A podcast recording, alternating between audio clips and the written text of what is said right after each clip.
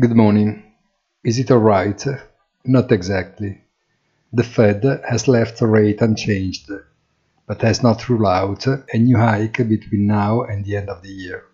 But above all, in the projections reported in the so-called dot plot, next year the potential cuts are halved, therefore with a high probability that five and a quarter could be the point of arrival for the end of 2024.